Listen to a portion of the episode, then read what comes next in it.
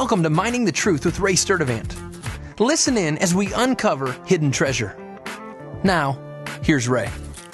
Welcome to Mining the Truth. I'm Ray Sturdivant. We're taking a look at spiritual warfare, and today we'll see that we access heaven's authority through prayer.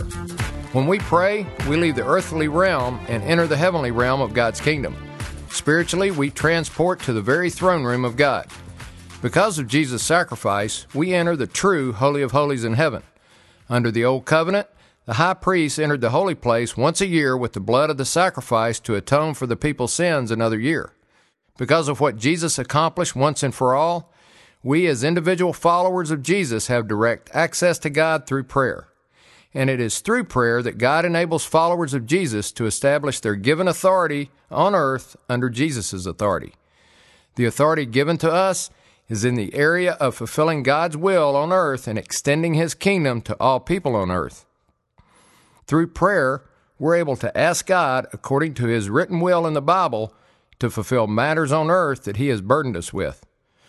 Psalm 2 8 reads, Ask of me, and I will make the nations your inheritance, the ends of the earth your possession. John 16 24 reads, Until now you have not asked for anything in my name. Ask and you will receive, and your joy will be complete. Through prayer, God desires for us to ask Him for the things He would like to fulfill on earth and in our lives.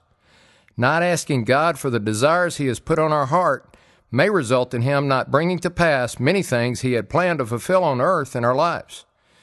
God has given us unbelievable power and responsibility to execute His will on earth. The Almighty, all powerful God does not seem to directly impose his will on earth at this time. Yet he has chosen to work through the lives of believers on many critical matters.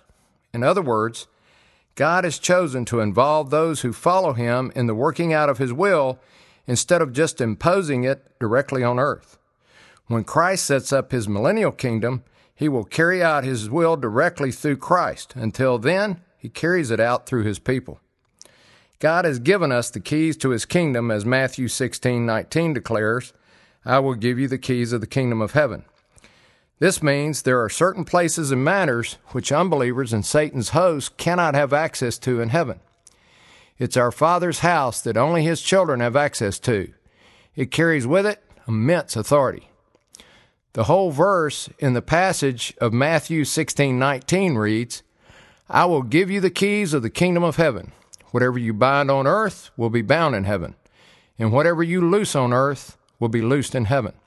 What an amazing privilege we have to have gained access to God's heavenly kingdom through Jesus and be able to stand for unbelievers in heaven through prayer. We're able to petition their case of salvation for them with our spiritual keys of access to His kingdom that they don't have yet. When a group of believers come together in agreement on binding forces of darkness and loosing the Spirit of God, heaven moves earth. In closing, let's remember that prayer brings to earth the agenda of God. I'm Ray Sturdivant, Mining the Truth. Thanks for listening to Mining the Truth with Ray Sturdivant. If you have questions or comments about the show, visit us online at miningthetruth.com. Thanks again for listening and join us tomorrow as we continue to uncover hidden treasure.